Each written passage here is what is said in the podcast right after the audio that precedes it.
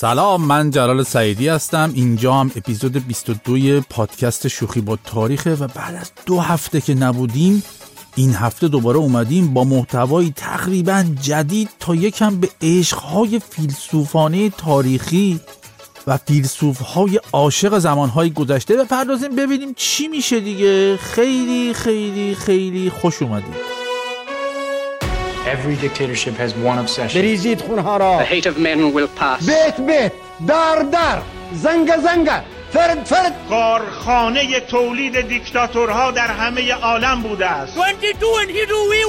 شوخی با باب دیلن خواننده مشهور آمریکایی یه جمله داره که واقعا اساس حرفهای ماست تو این اپیزود و چند اپیزود آینده. دیلن میگه شما نمی‌تونید همزمان هم عاشق باشید و هم عاقل. شاید به نظرتون این جمله هم از این جمله تتویا باشه که آدم انتظار داره رو بر بازو و کمر ممر این اون ببینتشون. ولی وقتی یه نگاهی می‌کنیم به زندگی شخصی و روابط خصوصی یه عالمه از این فلاسفه قدر قدرت تاریخ بشری یعنی اونایی که یه عالمه از بکن نکنها و باید و نبایدها و بود و نبودها و هست و نیستهای ما آدمهای این دوره رو مشخص کردن می‌بینیم که زکی صد تا کم هم بیان تو زندگی همین عزیزان مشکلاتشون رو حل کنن. خیلی اوضاعشون خرابه. یعنی یه وقتای زندگی این بزرگواران رو یه مروری که می‌کنی که مثلا فلان فیلسوف با زنش چه مشکلی داشته یا اون یکی با دوست پسرش چه مشکلات عجیب و غریبی داشتن رسما برگ ها دونه به دونه شروع می‌کنن به افتادن که بابا شما خیر سرتون فیلسوفید کلی فلسفی دید که مثلا دنیا رو برای ما عوام الناس معنی کنید منطق یادمون بدید. بگید مثلا ماهیت چیه وجود چیه هندسه و کتاب چیه؟ بعد حالا خودتون که اندر خم یه کوچه موندید که چه وضعش آخین مثلا همین آقای ارسطو. حالا میشناسیمش دیگه ایشونو آقای ارسطو خب معروفه. حالا بجز اون ارسطوی معروف سریال پایتخت این ارسطویی که ما داریم در موردش صحبت می‌کنیم همون آقاییه که در 300 400 سال قبل از میلاد زندگی می‌کرده و یک عالمه تعلیفات هم داره در زمینه جمیع معارف و علوم یونانی مثل منطق و علوم طبیعی و الهیات و اخلاقیات و فن شعر و فن خطابه و اخلاق و سیاست و خلاصه هر چی بگم کمه. ماشاءالله هر تونسته تولید کرده این من. مثلا ارسطو جان معتقد بوده که وظیفه خاص انسان که مختص به اوست همون خصلتیه که او رو از سایر آفریده ها متمایز می‌کنه و اون چیه؟ اندیشیدن و تفکر. در این حد کار درست و قابل پوز دادن در مهمانی های خانوادگی و حتی غیر خانوادگی. حالا همین آقای ارسطو رو وقتی وارد زندگی خانوادگیش میشی اولش فکر می‌کنی اصلا اشتباهی اومدی می‌خوای دنده عقب بگیری عذرخواهی کنی بری خونتون که بعد می‌فهمی نه بابا درسته اینجا خونه ارسطو ایناست. اولا من اینجا همین اول کار از همه و به خصوص خانم ها معذرت می‌خوام که باید یه سری نقل قول از این آقای ارسطو صادره از اعماق تاریخ بیارم اینجا تو پادکست. چون مثلا یکی از عقاید آقای ارسطو این بوده که زنان خونسردتر هستند دندانهای کمتری دارن و نسبت به مردان کمتر عمر می‌کنند بنابراین زنها ناقص الخلقن یعنی سطح استدلال رو حال می‌کنید دندون کمتر آخه آقای ارسطو. حالا من جزئیات شیطونی های شما رو در اعماق تاریخ نمی‌دونم والا نیست چیزی. ولی الان می‌دونیم که حضرت عالی حداقل دو بار تو زندگیت ازدواج کردی. نکردی یه بار بری تو خواب دهن یکی از این خانومات رو باز کنی. یه نگاهی بندازی ببینید دندوناش چند تاست. بشماری خب. دیگه شما که شمردن بلد بودی که ببینید تعداد دندونای آدمی زاد ربطی به جنسیتش نداره که. عرس جان. صمیمی شدم و دیگه ارسطو رو هم عرس صدا می‌کنم. امیدوارم وقتی برسیم به قسمت فردریش انگلس یهو ایشون انگل صدا نکنم. از رو صمیمیت که خب یهو بحث انگل و اینا پیش میاد. خانواده مرحوم میان سوم می‌کنم به قول خارجی ها.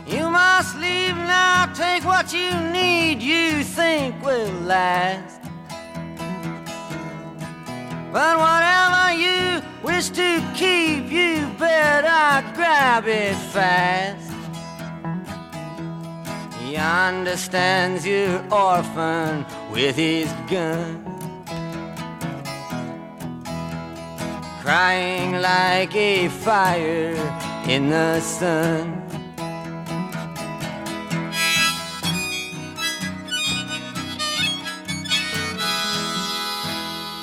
داشتیم از ارسطو و اعتقادات عجیبش در مورد خانم ها و قسمت دهان و دندانشون می‌گفتیم و رسیدیم به اونجا که بگیم ارس جان دلبندم. اصلا بیا فرض کن آقایان کلا تا بیخ مریشون دندون دارن. اصلا خانوما بی دندون خب؟ خانوما اصلا با نی فقط مایعات می‌خورن جامدات نمی‌خورن. این چه ربطه به ناقص الخلقه و کامل الخلقه بودن داره داداش من؟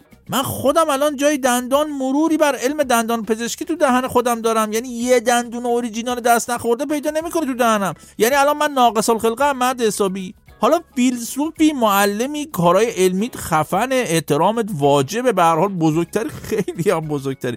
ولی آخه هر چیزی حقی داره دیگه داداش. مرگ من یواش. حالا جالبه که میگن ارسطو زنها رو با حفظ سمت ناقص الخلقه بودن هیولا هم می‌دونسته بلا نسبت شمایی که میشنوی. ولی با این وجود ازدواج اولش که با یه دختر 18 ساله هم بوده موفقم ماشاءالله ارزیابی شده تو تاریخ که من فکر می‌کنم در این مورد بیشتر اشکال از فرستنده است تا گیرنده. یعنی اصلا اون موقع ها در دوران قبل از میلاد چیزی به اسم زندگی زناشویی ناموفق خیلی اختراع نشده بوده و توی جامعه یونان اون موقع که دیگه گنده فلسفه و اخلاقشون ارسطو اینجوری فکر می‌کرده اصولا مدل رابطه ها جوری بوده که خب یه نون و آبی دور هم میخوردن بعدم بچه پس مینداختن. دیگه مگه آدمیزاد از زندگی چی می‌خواد؟ همینه دیگه. کلا بعض حقوق زنان توی یونان اون موقع دوستان افتضاح بوده اینجوری که میگن. و میگن استاد ارسطو برنامه زندگی روزانش اینجوری بوده که صبح تا شب با دانشجوهاش که البته اونا هم یه پادگان مرد بودن تو پیاده رو راه می‌رفتن و بحثای علمی و فلسفی می‌کردن. یه وقتی هم داشتن اینا تو روز که بهش می‌گفتن روغن تایم. یعنی ما بهش میگیم. در این موقع روغن تایم که می‌رسید آقایون یعنی استاد و شاگردها با هم تشریف میبردن به مراکز روغن مالی معتبر شهر و می‌دادن بدنشون رو روغن میمالیدن. یعنی زندگیشون اینجوری بوده که یا فک می‌زدن و میفلسفیدن یا میافتادن و میمالیدن روغن به خودشون. در همین حال البته زنهای یونانی تو خونه محبوس بودن و اصلا اجازه خروج از خونه رو هم به زور پیدا می‌کردن. چه برسه به اینکه از خونه بیرون بیان به قصد فلسفیدن و مالیدن همدیگه روغن. یعنی فکر کنم اون موقع مثل الان که جوونا با هم میرن گلیون می‌کشن تفریحات مجردی اون موقع آقایون هم این بوده که با هم می‌رفتن روغن مالی. مثلا اون موقع افلاتون که سمت استادی ارسطو رو هم داشته زنگ می‌زده به ارسطو که چطوری ارس خوبی؟ پاشو همین الان بزن بریم بیرون یه روغن مالی خوب پیدا کردم بریم قشنگ هم دیگه رو بمالیم. عرس هم می‌گفته استاد خیلی باحال پیشنهادت ولی الان دارم رو رساله متافیزیک هم کار می‌کنم. اتفاقا الان رسیدم به اونجاش که به تولید و شناخت زیبایی در یک ابژه منتهی میشه و می‌خوام ثابت کنم مهمترین نظم اندازه تقارن تناسبات ترکیب بندی و داشتن مرزهای مشخص در تولید یک ابژه فلسفی چقدر به مفهوم جهان شمول زیبایی که اتفاقا خود شما یعنی جناب افلاتون تو آثارتون بهش پرداختید کمک می‌کنه. افلاتون شاکی میشه میگه ببین ده دقیقه دیگه پایینم. اگه نیای میام بالا همون ابژه رو لوله می‌کنم فرو می‌کنم تو حلقه تا اینجا دیگه عرس در اثر تهدید استاد کوتاه می اومده می‌گفته نوکرتم استاد اصلا مالش و پرسش. بزن بریم روغن مالی بلکه این فلسفه‌مون هم یکم از این خشکی در بیاد. این مخاطبان خوب و مشتی شوخی با تاریخ با شنیدن مباحث ما موقعشون سود نکشه اینقدر. البته فکر کنم روغن ها اون موقع مثل روغن های زمان ما نبودن. چون هر چقدر که باهاشون اینا این نظریاتشون رو روغن مالی کردن چپ کردن بازم نشد که بشه. در این حد که از این چیزایی که من از نظریات ایشون گفتم داشت به افلاتون می‌گفت نه خودم فهمیدم چیزی ازشون نه شما فهمیدید و نه خود ارسطو. وگرنه که با اون همه کمالات و فلسفیات و منطقیات و اینا لنگ تعداد دندونای زنش نمیمون. پیرمرد پرهاشیه. من جهان بینی ندارم. من الف بای جدیدم. من فقط عشق فقط تو. من به غارامش رسیدم. قرنها میان و میرم یه چرا بدون پاسخ. من و تو هزار سال بعد عشق زندگی تناسخ. به دنیا اومدم تا عاشقت باشم به دنیا اومدم تا. عاشقت باشم.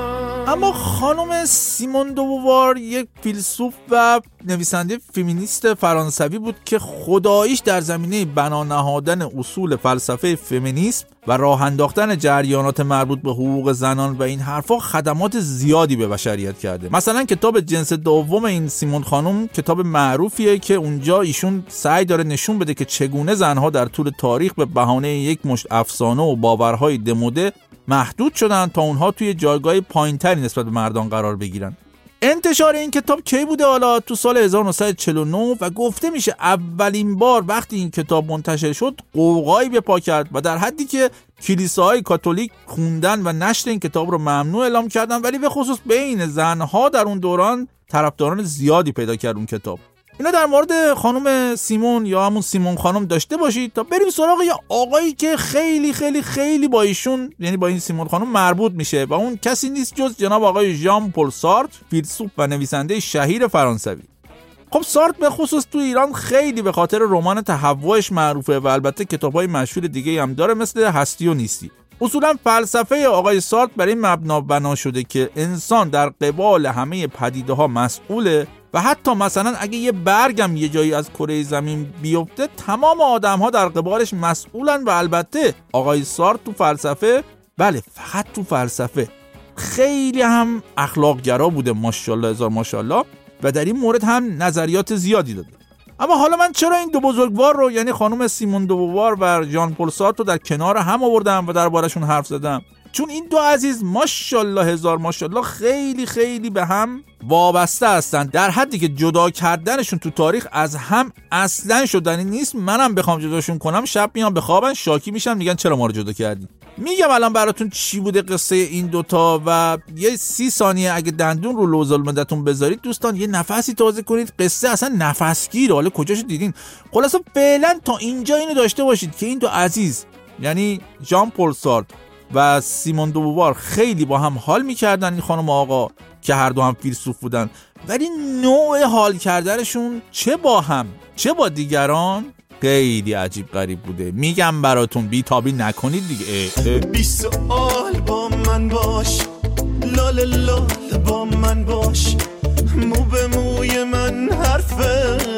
این سکوت کن خب به طور جداگانه سیمون دووار و ژان پل رو باهاشون آشنا شدیم. حالا ببینیم ترکیب این دو بزرگوار با هم چی میشه؟ اوه اوه اوه خیلی چیز سمیه خدایش قصه اینه که سیمون خانم توی دهه 23 میلادی که یه نوجوون یا حالا جوون بوده خیلی دختر پیشرو و سرکشی به حساب میومده سیگار میکشیده تو اون دور زمونه مشروب میخورده و اصلا شبیه دخترای دیگه نسل خودش نبوده. تو دوره دانشجویی هم یا آقای خوشتیپ جذاب دیگه به نام رنه دل سیمون خانم رو می‌بره و باهاش وارد رابطه میشه و همه چی تو این رابطه خیلی خیلی باحال و جذاب بوده جز یه مشکل کوچیک کوچولوی چینا که اونم این بوده که این آقای رنه متأهل بوده یه مقداری خیلی کم. خلاصه یکم از این رابطه میگذره و بعدش سیمون می‌بینه ای؟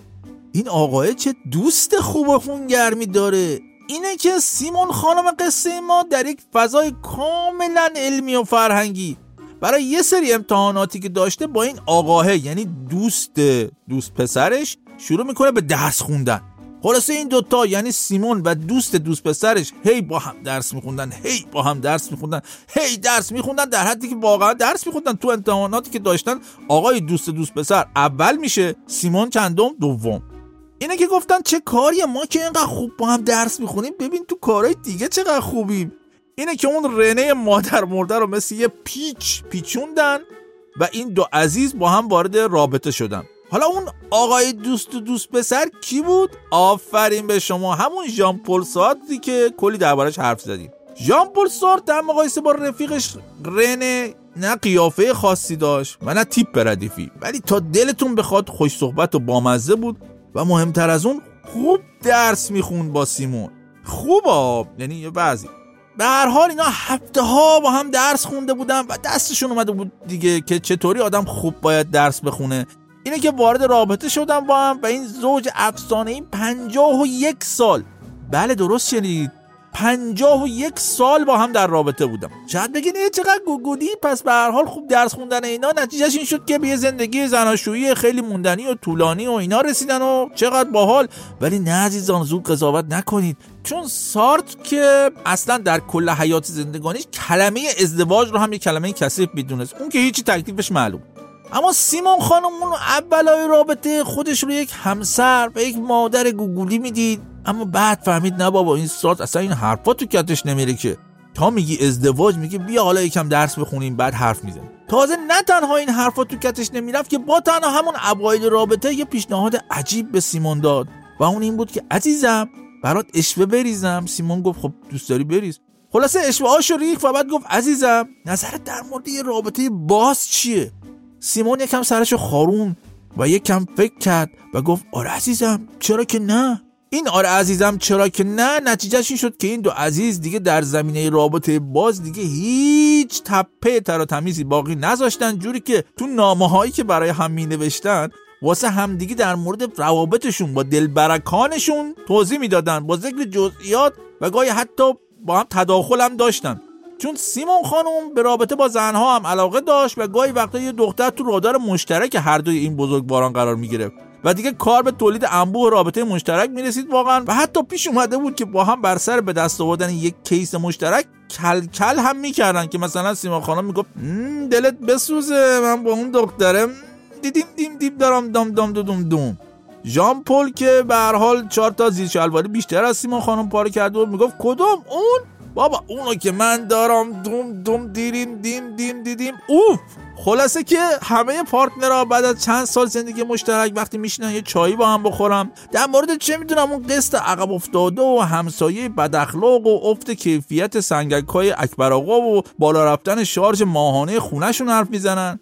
ولی این دو عزیز درگیر این مسائل پوچ و بیارزشی که ما غیر فیلسوفا درگیرشون هستیم نبودن. و دنبال دارام دوم دوم دیریم دیم دیم اوفای خودشون بودن شیطونا با وجود همه این حرفا تو سال 1947 سیما خانم یه سفری رفت به شیکاگوی آمریکا و اونجا بود که با یه نویسنده آمریکایی به نام نلسون آلگرن آشنا شد و این دو عزیز اونجا با هم شروع کردن به چی؟ آفرین به درس خوندن امتحانی هم نداشتن ولی درس رو دوست داشتن گهواره تا گور و اینا دانش بجوی پایشون هم قوی بود قوی تر می شده و خلاصه هی با هم دوباره اینا درس خوندن تا حدی که این نلسون زود باور از بس که از درس خوندن با سیمون خوشش اومده بود نه گذاشت نه براش فت رفت یه حلقه آورد گرفت جلوی سیمون و گفت زنم میشی؟ سیمون گفت نه نمیشم نلسون گفت نگو نمی‌خوای ولی سیمون گفت نه نمی‌خوام و در نهایت بهش توضیح داد که نلسون جون دیر اومدی نخواه زود بری عزیزم. من الان یعنی تا اون موقع ها 20 سال الان من دارم با سارت دست می‌خونم درس میدیم به هم راضیم پایمونم خیلی قوی شده. اینه که ممنونم از پیشنهاد قشنگت ولی نه مرسی. نلسون هم با دلخوری پذیرفت ولی از رو نرفت و با یه حالت آویزون خاصی به مطالعات مشترکش با سیمون ادامه داد. در حالی که نمی‌دونست در اون ایام خاص هم سیمون جان نه تنها با خود سارج که با چندین نفر دیگه داشته به مطالعات درسی خودش ادامه می‌داده ولی بعدا یه کتابی از خاطرات سیمون منتشر شد که توش از رابطهش با این نلسون بیچاره به عنوان یک رابطه جنسی گذرا یاد کرده بود. اینه که دیگه نلسون هم ترکید و شاکی شد و توی یه مقاله درباره دوست دختر سابقش نوشت بدکارها از فیلسوفا صادق ترن و اعلام کرد بین ما هرچی بوده تموم شده و اینا. ولی خب سیمون هم واقعا مرام گذاشت و اون حلقه ای رو که نلسون بهش داده بود تا آخر عمرش نگه داشت پیش خودش. وای که چقدر رمانتیک بوده این زن. اصلا آدم میمونه. آفرین آفرین. مثل برق دندونت عشق می‌کنن با من. عشق می‌کنم با تو. وقتی موج پاهاتو غرق می‌کنی هر شب زیر توری دامن.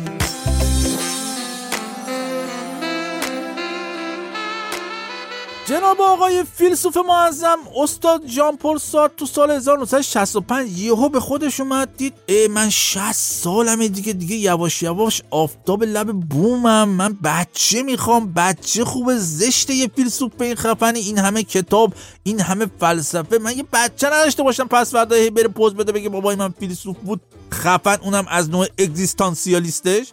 بعد دیگه خب چاره چی بود؟ خب بچه دار شدن که دیگه فایلش برای استاد بسته شده بود دیگه طرف تو 60 سالگی که نمی‌تونست واسطه بچه بشوره بره پوشک بخره عوض کنه شب تا صبح بیدار لالایی بخواب بابا فلانی حرفا. اینه که یه نگاه خیلی همچین نافذی به دوروبر خودش و اطرافیانش انداخت.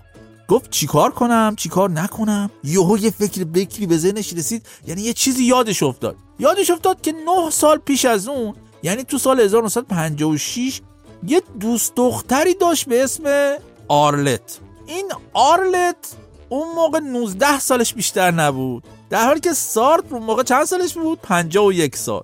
خلاصه سارت که چند سال بعد حواسه بچه دار شدن کرد یاد این آرلت افتاد دوست دختر سابق 19 سالش و گفت چرا که نه؟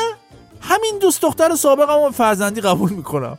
یعنی من فکر کنم چون اینا در دوره که با هم رابطه داشتن همه پشت سرشون می‌گفتن ایش اینا که بهشون میاد پدر دختر باشن تو دوست پسر دوست پسر چه بعضی آخه. فکر کنم این روشون اثر گذاشته بود. خب بیشتر از سی سالم فاصله سنی داشتن دیگه. سادرم بعد که عوض بچه داشتن کرد یاد اون انتقادهای مردمی افتاد. و گفت به هر حال من به عنوان یک فیلسوف خفن اخلاقگرا باید انتقاد پذیر باشم. دیگه راست می‌گفتن خدایش. آلت از من خیلی کوچکتر بود. پس میرم اینو به عنوان دختر خوندن معرفی می‌کنم و در عمل میراث عظیم ادبی و فلسفی رو که در زندگیش داشت رو برای آرلت گذاشت. سال 1980 که ژان پل سارت حالا نمی‌دونم در اثر فلسفیدن زیاد یا درس خوندن زیاد یا شیطونی های دیگهش فوت کرد سیمون خانم به خودش اومد گفت خب مگه من چیم کمتر از ژان پل منم بچه می‌خوام. اینه که اونم رفت یکی از معشوقای سابق خودش رو به فرزندی پذیر به همین راحتی. والا من نمی‌دونم این دو عزیز چه علاقه داشتن که دوست دخترای سابق خودشون رو به فرزندی بپذیرن؟ ولی فکر کنم اصلا باید ریشه های مفاهیم بسیار عمیق و به هر حال مهمی مثل شوگر ددی و شوگر مامی رو باید بریم تو کتب فلسفی این دو بزرگوار پیدا کنیم به جای اینکه این سایت و اون سایت و اینترنت و سرچ و فلان این حرفا. ولی من هرچی فکر کردم جای شوگر ددی و شوگر مامی به فارسی چی بگم عقلم به جایی نرسید والا. کاش دکتر حداد عادل و همکاراش توی فرهنگستان زبان یه فکرم به حال این واژه ها بکنن چون لازم میشه دیگه همش شیشه میگه چش لقمه مش لقمه می‌کنه. چی میشه مثلا؟ به فکر کنم مثلا میشه شوگر ددی میشه بابا شکری اون یکی شوگر مامی هم میشه مامان قندی. نه بابا بابا شکری که بیشتر اسم شیرینیه. یعنی شیر... شبیه اسم شیرینیه. به مامان قندی هم بیشتر حس سرم به آدم میده به خصوص که شوگر مامی مربوطه یه موجودی مثل این خانم سیمان خانم شیطون پرشر و شور قصه ما باشه که دیگه خودش ماشاءالله هزار ماشاءالله سرم قندی نمکیه که تازه یه مولتی ویتامین مینرال هم زده باشن توش. درمونگاه شد اصلا به خود.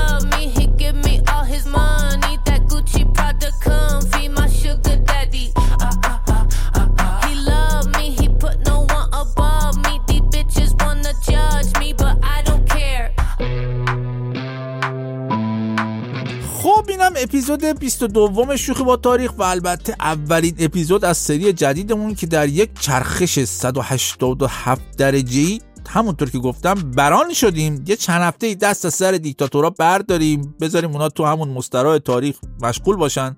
ما بریم تو کار این فیلسوف میلسوف های عاشق ببینیم اونا تو طول تاریخ چه کارا کردن که خوب ما بدونیم. شاید حالا واقعا بعضی از رفقای شوخی با تاریخ سوال داشته باشن که چرا چه اهمیتی داره مرور زندگی این آدم های مهم عرصه علم و فلسفه. به نظر من اولا که در آوردن این تناقض های زندگی آدم های معروف و مهم به خودی خود جالبه.